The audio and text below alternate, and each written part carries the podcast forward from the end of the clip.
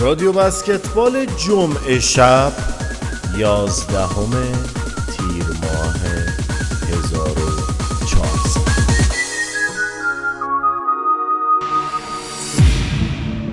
سلام علیکم. به به. ببین کی اومده؟ امو مهراد اومده با خبر داغ اومده. لالای لالای لالای. خیلی چاکرم. حالتون چطوره؟ آقا صدای ما فراتر از خانه ماست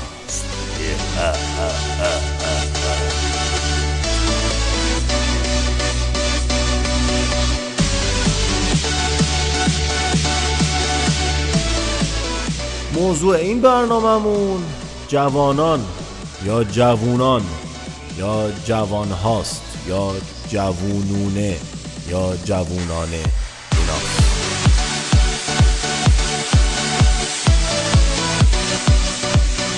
جوانان بله خیلی هم عالی خیلی هم خوب. اومدیم تا به مشکل جوانان رسیدگی کنیم. چی؟ جوانانمون مشکل ندارن؟ آهان. موضوع برنامه. جوانان بسکتباله؟ خب موش بخورتت همون زودتر بگو. آقایون و خانوما این شما و این تیم بسکتبال جوانان ایران.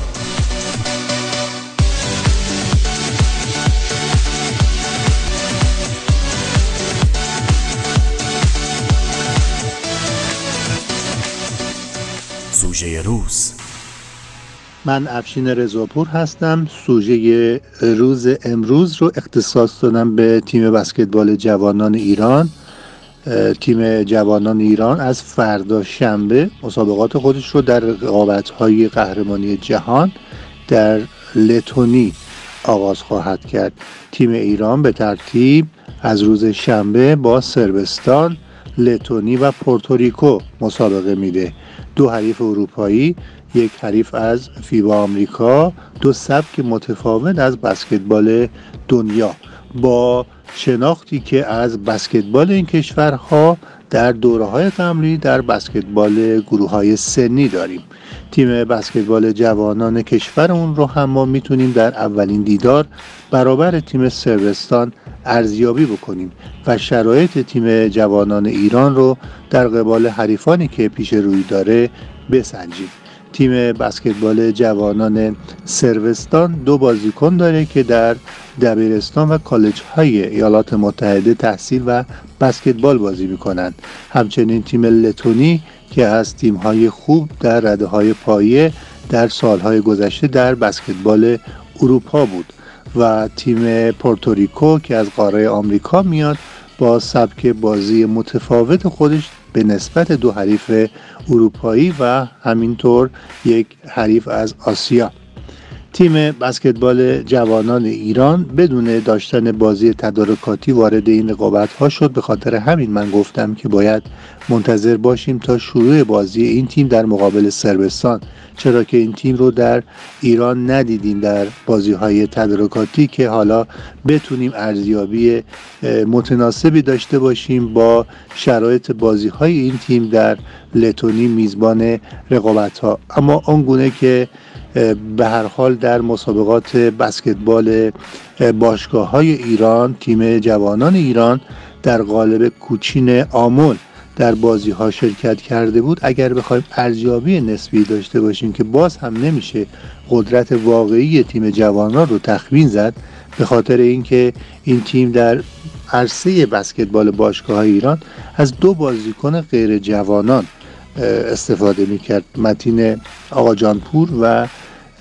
جلال آقا میری بازیکنان غیر جوانان این تیم بودن که البته خب بیشتر امتیازات رو هم متین در بازی های این تیم می آورد به حال باید منتظر باشیم تا ببینیم که تیم بسکتبال جوانان ایران با شروع مسابقات از چه سطحی برخوردار هست و در طول رقابت ها چه نتایجی رو میشه برای این تیم پیش بینی کرد.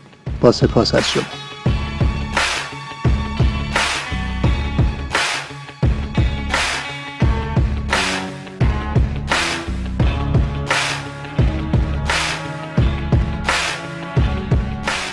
بسکتبالیست های جوان هنو نرفته یه عده گفتن میریم می‌زنیم می‌بریم.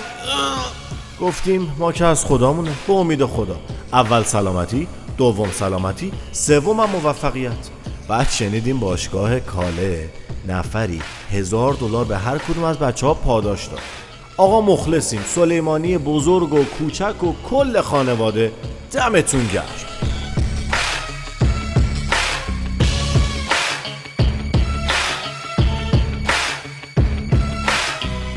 هنداف به نام خدا با سلام خدمت مخاطبان و همراهان عزیز رادیو بسکتبال بخش هنداف محسن مزفری مربی بسکتبال از کشور کانادا در خدمتون هستم.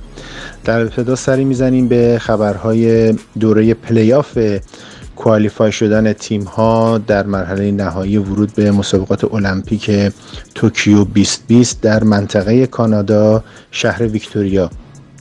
در دو روز گذشته تیم کانادا موفق شد که تیم های پرقدرت یونان و چین رو شکست بده و نیمی از مسیر صعود به گروه ایران رو برای خودش هموار کنه که خب می‌دونید در گروه ایران تیم های قوی کانادا و امریکا و فرانسه قرار دارن که کانادا با این روند صعود می‌تونه خودش رو تیم چهارم این گروه معرفی بکنه.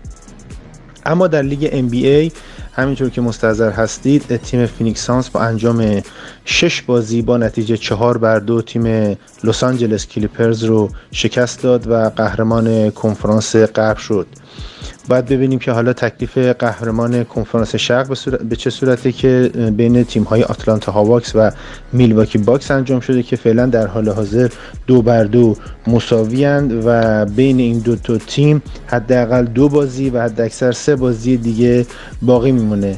و در جریان هستی که در بازی چهارم یعنی سه یونانی با آسیب دیگه شدید زانوی پای چپ خودش مواجه شد که نتیجه آی این بازیکن به این صورت بود که خوشبختانه هیچ گونه پارگی لیگامنت های زانو نشون نداده و به احتمال قوی در بازی ششم در لیست تیم میلواکی باکس قرار خواهد گرفت. از طرفی هم تری یانگ point guard مطرح تیم آتلانتا هاواکس در بازی سوم به علت آسیب دیدگی توسط داور و عدم استقرار مناسب داور در زمین بسکتبال باعث شد که پیچ خوردگی شدیدی در مچ پای این بازیکن به وجود بیاد که این بازیکن هم به احتمال قوی در بازی ششم در لیست تیم آتلانتا هاواکس قرار خواهد گرفت. اما بخش دوم هنداف معرفی یک سرمربی مطرح و شاغل در لیگ NBA هست به نام آقای تایرون لو که در حال حاضر سرمربی تیم لس آنجلس کلیپرزه که متاسفانه شب گذشته در فینال کنفرانس غرب با نتیجه چهار بر دو تیم لس آنجلس کلیپرز شکست خورد و نایب قهرمان تیم نایب قهرمان کنفرانس غرب شد. ایشون آقای تایرون لو متولد 3 می 1977 با 44 سال سن متولد شهر مکزیکو ایالت میسوری در ایالات متحده آمریکاست. ایشون قبل از اینکه سرمربی تیم لس آنجلس کلیپرز بشه فصل قبل به عنوان کمک مربی بود و در کارنامه خودش سرمربیگری تیم این کلیولند کاوالیرز هم به عهده داره. اما به عنوان بازیکن در تیم های بسیار زیادی بازی کرده من جمله لیکرز، واشنگتن ویزارد، اورلندو ماجیک، هیوستون راکتس، آتلانتا هاواکس، دالاس ماوریکس و میلواکی باکس. اما به عنوان کمک مربی در تیم های باستون سلتیکس، لس آنجلس کلیپرز و به عنوان سرمربی در تیم کلیولند کاوالیرز و در حال حاضر سرمربی تیم لس آنجلس کلیپرز. از افتخارات ایشون می‌تونیم بگیم که در سال 2016 با تیم کلیولند کاوالیرز در فینال لیگ NBA قهرمان شد و تیم پرقدرت گلدن استیت واریورز رو شکست داد و در همون سال هم به عنوان مربی all-star انتخاب شد. از زندگی شخصیش فقط اینو می‌دونیم که ایشون به عنوان پسردایی یا پسرخاله چون به عنوان cousin معرفی شده پسردایی یا پسرخاله forward مطرح تیم باستن سلتیکس تاتوم هستش که هر دو متولد شهر مکزیکو ایالت میسوری هستند. امیدوارم از مطالب برنامه امروز لذت برده باشید. هفته ای پر از سلامتی و آرامش برای تمام هموطنان خودم. در سر تا سر دنیا از خداوند خواستارم.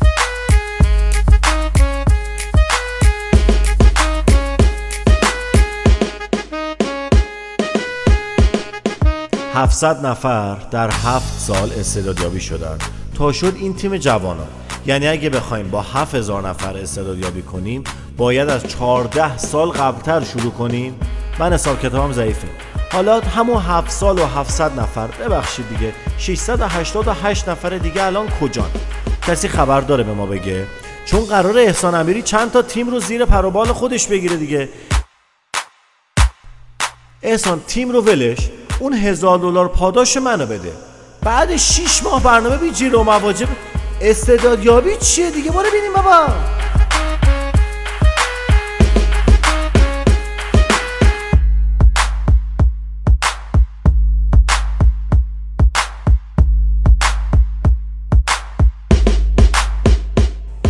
تک نگاه. قسمت اول. سلام و عرض ادب به تمامی شنوندگان عزیز. علی رضا امیری هستم مربی آنالیزور بسکتبال و در این برنامه در رابطه با شرایط تیم ملی بسکتبال با شما گفتگو می‌کنم. خب همونطوری که می‌دونید تیم ملی کشورمون از بازی های ژاپن و بازیهایی که با تیم ملی ژاپن انجام داد که هم دوچار شکست شد و هم بازی رو برد. از ژاپن بچه ها برگشتن. خب بازی تدارکاتی خیلی خیلی می‌تونن به تیم ملی کمک کنن و باعث ایجاد هماهنگی بیشتر بشه و می‌تونن بچه ها به همبستگی خیلی بهتری برسن و با تفر...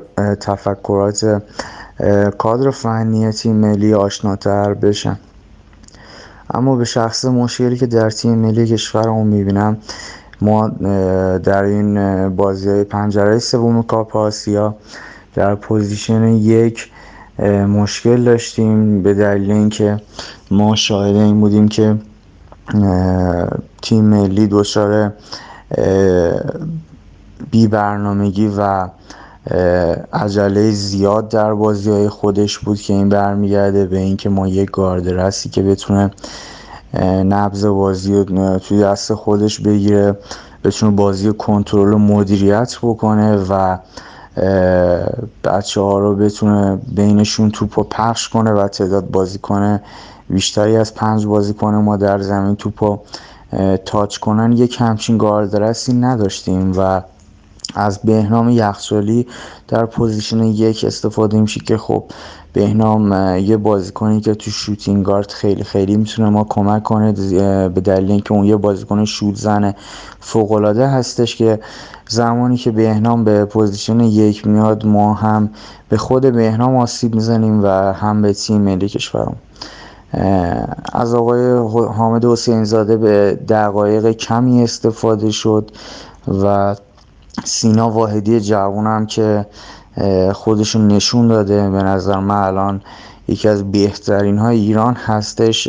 او هم دقایق کمی در تیم ملی بازی کرد.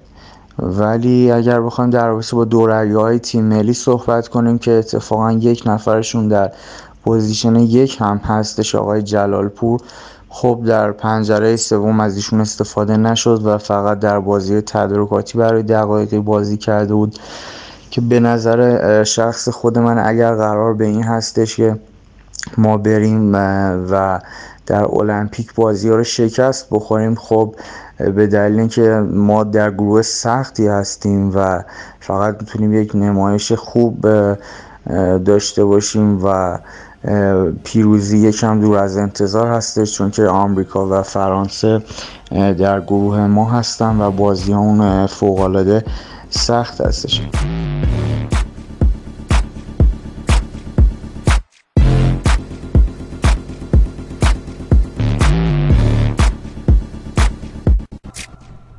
دوستان تیم بسکتبال جوانان ایران در مسابقات جهانی لتونی با سربستان لتونی و پورتوریکو بازی می‌کنه.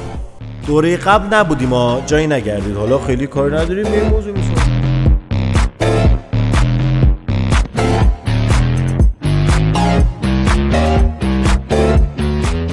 در حومه خاطرات. دوستان عزیز در حومه خاطرات خیلی خوش اومدید. مجددا یک جمعه شب دیگه با ما. در برنامه این هفته می‌خوام کسی رو بهتون معرفی کنم که جدا از اینکه بسکتبالیست خوب و نامدار و با تکنیک و خیلی آقا بود. خیلی با شخصیت بود. من فکر نمی کنم که هیچ کسی از او در زمان بازیش چه مربی چه بازیکن و چه داور بد به یاد داشته باشه. جنتلمنی که واقعا می‌تونم بگم جنتلمن بسکتبال ما بود. با شماره دوازده. و همیشه در بسکتبال چه در روی زمین و چه در بیرون زمین درخشید. این هفته میریم به سراغ با سلام و درود خدمت همه دوستان عزیزم. من مسعود نیکبخش تهرانی. دیماه سال 1339 در تهران متولد شدم. خوشبختانه برادرانم همه بسکتبالیست بودن. همین دلیل کافی بود تا منم به این رشته علاقمند بشم.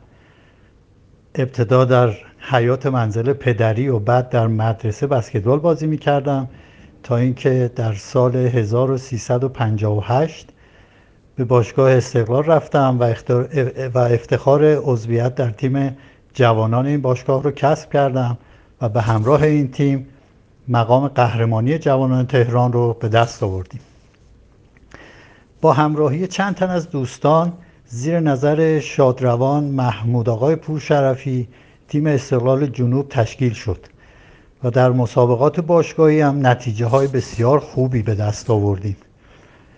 دوران سربازی رو در تیم نیرو زمینی و منتخب ارتش بازی می کردم و برای شرکت در مسابقات ارتش های جهان یا همان سیزم به الجزایر ارزام شدیم.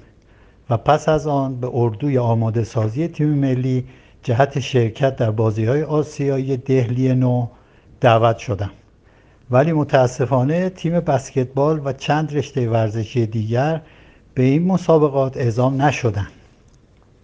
به هر حال دو دوره هم در مسابقات بین المللی 22 بهمن دهه فجر شرکت داشتم. یک بار با تیم تهران در تبریز این بازی ها انجام دادم و یک بار هم با تیم ارتش در تهران که واقعا مسابقات با کیفیتی بودند. چهار سال هم کار مربیگری کردم با تیم جانباز شروع کردم.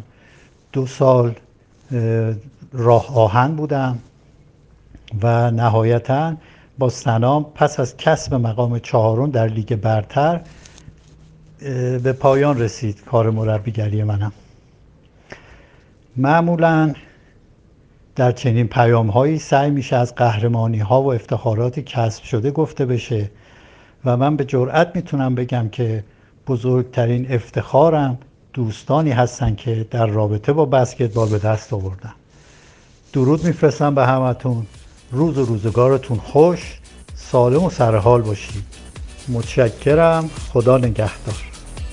بله مسعود نیکبخش تهرانی که مانند برادر زنده یادش مهدی نیکبخش تهرانی از بسکتبالیست های واقعا خوب و نامی ما بودن از خانواده نیکبخش بسکتبالیست های خوبی رو به جامعه بسکتبال ما هدیه کردن.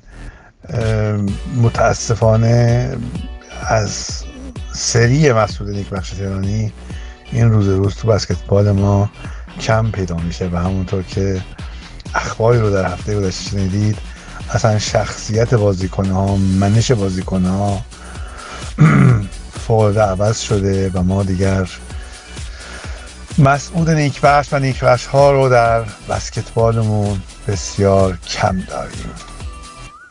خیلی خوشحال شدم که این هفته هم با ما بودید. ما از این هفته بخش جدیدی رو هم به قسمت در حومه خاطرات بخش مسابقه اضافه کردیم و اون هم این است که نقبی می‌زنیم به برنامه های سابق در حومه خاطرات. و برای شما مسابقه ترتیب دادیم که این مسابقه بدین ترتیبه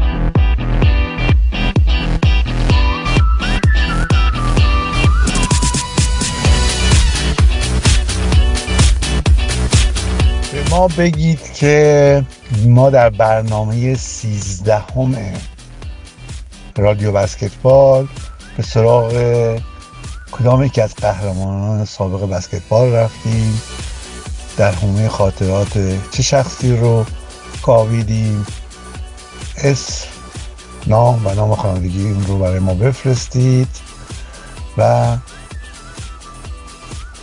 از سایت خانه بسکتبال ایران جایزه بگیرید خواهش می‌کنم جوابهای صحیح خودتون رو تا هفته آینده روز جمعه یعنی برنامه بعدی رادیو بسکتبال به ما اعلام کنید تا ما شما رو در قرعه کشی مسابقه خودمون شرکت بدیم. سپاسگزارم و تا هفته آینده خدا نگهدار.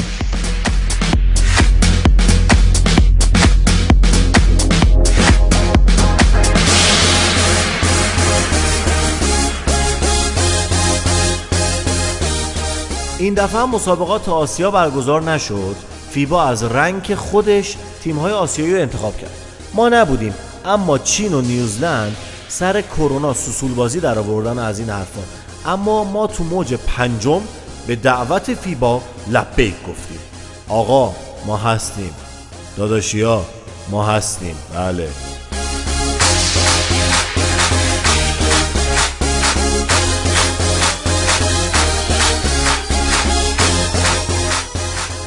شات کلاک مسابقات جوانان جهان از سال 1979 را افتاد. اما اولین حضور بسکتبالیست های جوان ایران به سال 2003 برمیگردد. فیبا تا سال 2007 بازی ها را هر چهار سال یک بار برگزار می کرد اما از سال 2009 بازی ها با فاصله زمانی دو ساله برگزار شده. ایران در اولین حضور خودش در بین 16 تیم 15 هم شد. در سال 2009 تیم ایران برای دومین بار به مسابقات اعزام شد که این بار به رتبه 15 هم رسید و تیم ایران توانست در سال 2013 به عنوان 11 هم دست یابد. در سال 2015 تیم بسکتبال جوانان ایران در مکان 14 هم قرار گرفت و آخرین حضور تیم ایران در سال 2017 بود که بین 16 تیم 15 هم شدیم. پنج دوره حضور با بهترین رتبه 11 هم در سال 2013 در تمامی این سالها از تیم سال 2009 چهره هایی مثل ارسلان کازمی، محمد جمشیدی و محمد حسنزاده از تیم 2013 بهنام یخجالی و سجاد مشایخی و به تازگی نوید رضاییفر از تیم سال 2015 حضور پرثباتتری در تیم ملی بسکتبال دارند. انتظار می‌رفت طی ده سال شاهد پشتیبانی بیشتر جوانان بسکتبال باشیم که این امر صورت نگرفت.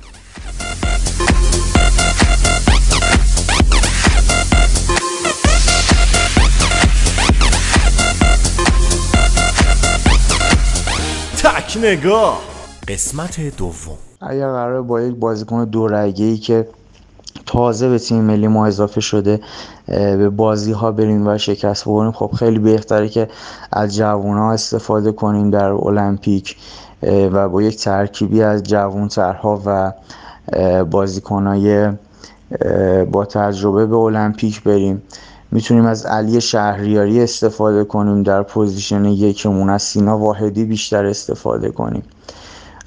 و البته اگر قراره از یک position یکی استفاده کنیم که با 35 سال سن روی نیمکت بشینه خب این خیلی بهتره که ما یک جوانتر رو به اونجا ببریم و او به تیم ملی ما کمک کنه و بتونه تجربه کسب کنه تا به آینده کمک بکنه. به اضافه اینکه ما متین آقا جانپور رو داریم که می‌تونه یه آینده درخشانی داشته باشه جلال جلال آقا میری و حالا اینا جوانترهای تیم ملی هستن که می‌تونن به کشور ما کمک کنن. اگر قرار از بازیکن دورگه استفاده بشه خب این بازیکن باید حتما لول خیلی خیلی بالایی داشته باشه و اینطور نباشه که فقط همراه تیم ملی باشه و دقایق کمی بازی بکنه یا همسط بازیکنهای تیم ملی کشورمان باشه.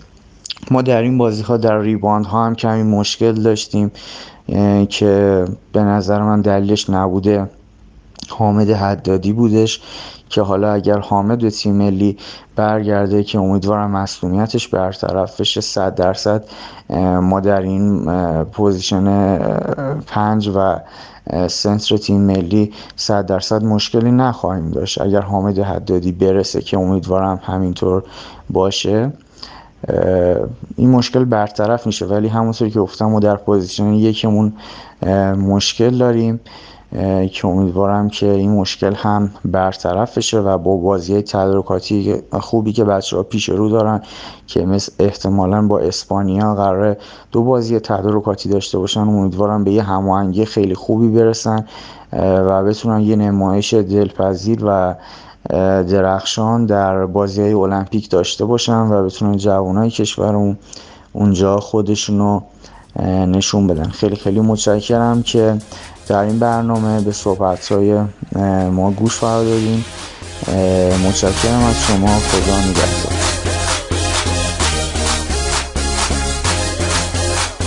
برای تیم جوانان بسکتبال ایران آرزوی موفقیت می‌کنیم. امیدواریم همون طور که سرمربی تیم گفت این تیم بهترین نتیجه تاریخ بسکتبال جوانان ایران رو در مسابقات جهانی کسب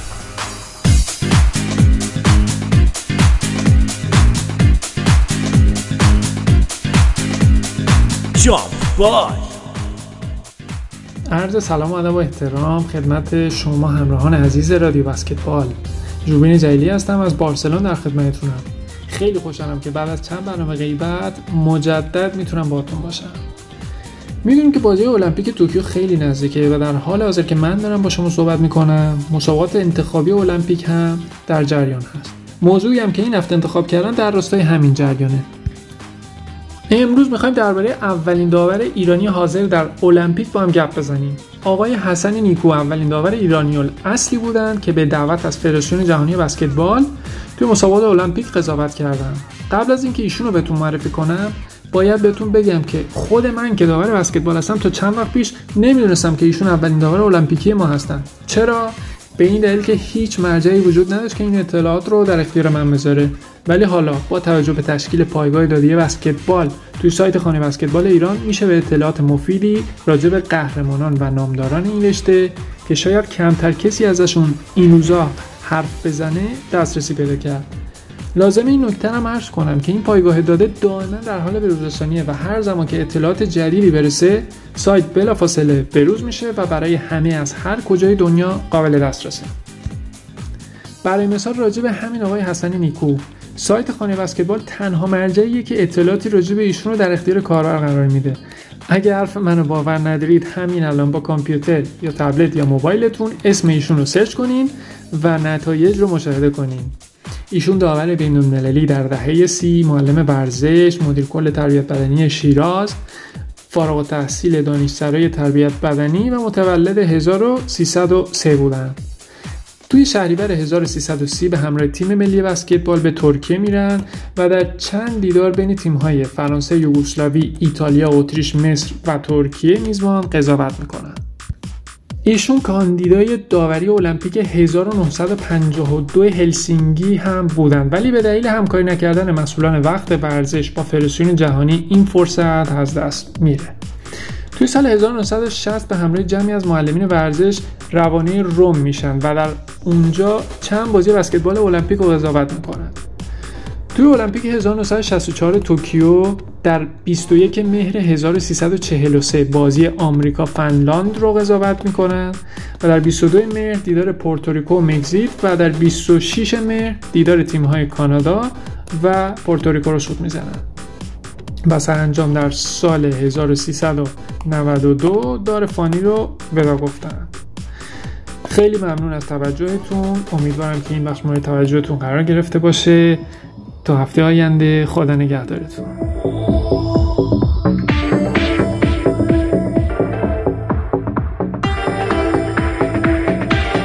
فلسفه بسکتبال. با درود و احترام احسان امیری هستم. با بخش جدید بسکتبال آغاز یک فلسفه به قلم افشین رضاپور در خدمتتون هستم. جیمز نای اسمیت که 130 سال پیش بسکتبال رو ابدا کرد یک فیلسوف بود.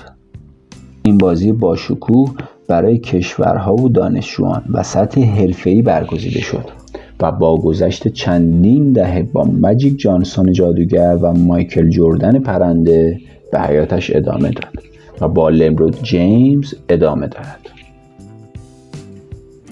شما تا کنون همه چیز رو درباره بسکتبال دیدید اما بیرون از زمین بازی چیزهایی هست که شاید قابل رویت نباشه. اما وجود داره. فلاسفه ای که مفاهیم خود را به اشتراک می‌گذارند. احساسات مردم احترام آنها به بازی و نظریه ها و استدلال ها یک مفهوم هیجان انگیز رو برای تجزیه و تحلیل ایجاد کرده. همانگونه که بازی در تابلو امتیازات پیش میره فیلسوفان نیز شما رو سوار به هیجان می‌کنند. به طور مثال کسانی هستند که همیشه فکر می‌کنن بسکتبال با کمونیسم مرتبط یا حرف زدن در مورد حلقه ها و پیشگامان قدرت که برای شناخت قدرت در بسکتبال بررسی آثار ارسطو به ما کمک می‌کنه. در آثار ارسطو آن چیزی که درباره قدرت به چشم می‌خوره این است که هر جامعه ای به این منظور که سودی به اعضای خودش برسونه تأسیس شده. زیرا که فعالیت افراد بشر همواره به این قصد صورت می‌گیره که آنچه به خیر و صلاح آنهاست به دست بیاد. در نگاه فوکو متفکر معاصر فرانسوی که بهترین تعریف و در عصر حاضر از قدرت داره می‌توان ورزش رو ابزار دیگری برای قدرت تلقی کرد. از طریق دیگر نهادهای اقتصاد، فرهنگ و سیاست بوده و روی کشور پیرامون تأثیر می‌گذاره. 13 سال بعد از ابداع بسکتبال ادوین هندرسون مقلب پدر بزرگ بسکتبال سیاه نخستین بار بسکتبال برای آمریکای آفریقای تبار به شیوه سازمان یافته معرفی کرد. او بسکتبال رو فقط در مفهوم بسکتبال نمی‌خواست بلکه بسکتبال پیش بینی ابزار مناسب برای قدرت سیاهان در حقوق مدنی بود بسکتبال در تعریف قدرت سیاهان به عنوان ابزاری فقط برای سلامت عموم نبود بلکه رقابت آنها با دانشکده های سفید بسیاری از کلیشه های منفی رو که در برخورد با سیاها دیده می‌شد از بین می برد. در تاریخ بسکتبال از همان سال 1904 یا بعدها در نیویورک و هارلم مشاهده میشه که بسکتبال نقش مهمی در آمریکا ایفا می‌کنه. مهمترین نقش بسکتبال در جامعه آمریکا فرهنگه که هر سال بزرگتر شده است و به امروز رسیده و مدام خود رو باستولید می‌کنه. بسکتبال یک بازی با کیفیت بالا و با ظرافت بسیار جذابه. که توضیح میده که چرا بسکتبال با فرهنگ مردم همخونی داره. ورزش ویترین در فرهنگ است و کشوری مثل آمریکا به دلیل ویژگی های بسکتبال در معقوله فرهنگی نقش بسکتبال رو در دوام رفتار جامعه مؤثر می‌دونه و از مفهوم تا عمل کرد به پیوند اجتماعی با بسکتبال توجه داره. کلا فلسفه بسکتبال کاملا متفاوت با هر کتاب و مطلبی که شما در این رابطه مطالعه کردید. سعی می‌کنیم که در ادامه برنامه های رادیو بسکتبال این کتاب رو برای شما بخونیم و بخش های مناسبی رو برای شما انتخاب کنیم.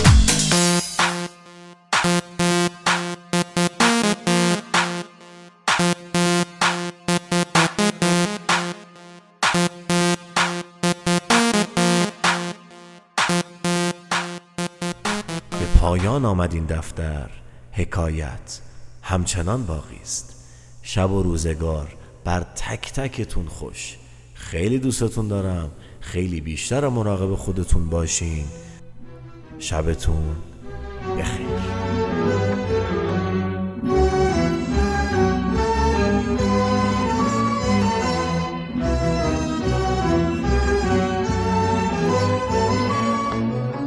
خوشا